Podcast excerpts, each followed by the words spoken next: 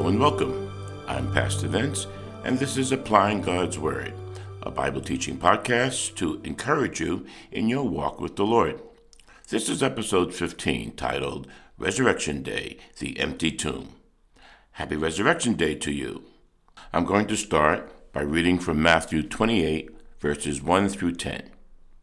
After the Sabbath, at dawn on the first day of the week, Mary Magdalene and the other Mary went to look at the tomb. There was a violent earthquake, for an angel of the Lord came down from heaven and, going to the tomb, rolled back the stone and sat on it. His appearance was like lightning, and his clothes were white as snow. The guards were so afraid of him that they shook and became like dead men. The angel said to the woman, Do not be afraid, for I know that you are looking for Jesus, who was crucified. He is not here. He has risen, just as he said. Come and see the place where he lay. Then go quickly and tell his disciples, He has risen from the dead and is going ahead of you into Galilee. There you will see him. Now I have told you. So the women hurried away from the tomb, afraid yet filled with joy, and ran to tell his disciples. Suddenly Jesus met them. Greetings, he said. They came to him, clasped his feet, and worshipped him. Then Jesus said to them, Do not be afraid. Go and tell my brothers to go to Galilee. There they will see me. After the crucifixion, the religious and civil authorities reacted to the threat of his resurrection by sending soldiers to seal the tomb and guard his body. The story that begins with fear ends with overwhelming joy. Jesus' birth brings the promise of new life in him and the forgiveness of sins, and Jesus' death brings the promise of resurrection life with him for all. Our resurrection promise is that we also will rise from the dead to be with the Lord forever and ever in heaven. That is, if we are true born again believers. This is Resurrection Day, a day that we ought to focus upon the resurrection of Jesus Christ from the dead and the hope and promise that it brings to us and the whole world. Unfortunately, if we think about Easter, it brings with it all the wrong images such as Easter baskets, Easter bunnies, chocolate eggs, chicks, colored eggs, along with the hunts that are set up for children, and many other ways of taking our minds away from Jesus and the true meaning and message of Resurrection Day. We all remember the message in one of the most quoted passages in the Bible, John 3:16. For God so loved the world that he gave his only begotten Son, that whoever believes in him should not perish, but have eternal life. Now let's go back for a moment and reflect upon that day some 2,000 years ago, remembering the two men on the road to Emmaus. We pick up the event in Luke 24:15 through 49. Now, that same day, two men were going to a village called Emmaus, about seven miles from Jerusalem. They were talking with each other about everything that had happened. As they walked and discussed these things with each other, Jesus himself came up and walked along with them, but they were kept from recognizing him. He asked them, What were you discussing together as you walk along? They stood still, their faces downcast. One of them, named Cleopas, asked him, Are you the only one visiting Jerusalem who does not know the things that have happened here in these days? What things? he asked. About Jesus of Nazareth, they replied. He was a prophet, powerful in word and deed, before God and all the people. The chief priests and our rulers handed him over to be sentenced to death, and they crucified him.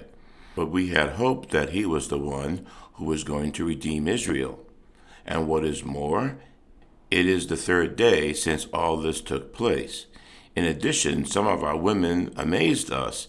They went to the tomb early this morning, but didn't find his body. They came and told us that they had seen a vision of angels who said he was alive. Then some of our companions went to the tomb and found it was just as the women had said, but they did not see Jesus. He then said to them, How foolish you are, and how slow to believe all that the prophets have spoken. Did not the Messiah have to suffer these things and then enter his glory? And beginning with Moses and all the prophets, he explained to them what was said in all the scriptures concerning himself. As they approached the village to which they were going, Jesus continued on, as if he were going further. But they urged him strongly, Stay with us, for it is nearly evening. The day is almost over. So he went in to stay with them. When he was at the table with them, he took bread, gave thanks, broke it, and began to give it to them. Then their eyes were opened, and they recognized him, and he disappeared from their sight. They asked each other, Were not our hearts burning within us while he talked with us on the road and opened the scriptures to us? They got up and returned at once to Jerusalem. There they found the eleven and those with them assembled together, and saying, It is true, the Lord has risen and has appeared to Simon. Then the two told what had happened on the way and how Jesus was recognized by them when he broke the bread. While they were still talking about this, Jesus himself stood among them and said to them, Peace be with you. They were startled and frightened, thinking they saw a ghost. He said to them, Why are you troubled? And why do doubts rise in your minds? Look at my hands and my feet. It is I myself. Touch me and see. A ghost does not have flesh and bones, as you see I have. When he had said this, he showed them his hands and feet. And while they still did not believe it, because of joy and amazement, he asked them, Do you have anything here to eat? They gave him a piece of broiled fish, and he took it and ate it in their presence. He said to them, This is what I told you while I was still with you. Everything must be fulfilled that is written about me in the law of Moses and prophets and the Psalms. Then he opened their minds so they could understand the scriptures. He told them, This is what is written the Messiah will suffer and rise from the dead on the third day, and repentance for the forgiveness of sins will be preached in his name to all nations, beginning at Jerusalem. You are witnesses of these things. I am going to send you what my Father has promised, but stay in the city until you have been clothed with power from on high. This message tells us that Jesus' coming was for the benefit of the whole world, and it brought hope to those who truly believe in him that they shall have eternal life. And we, 2,000 years later, also need to remember that our true belief and faith should be reflected in our lives for the whole world to see.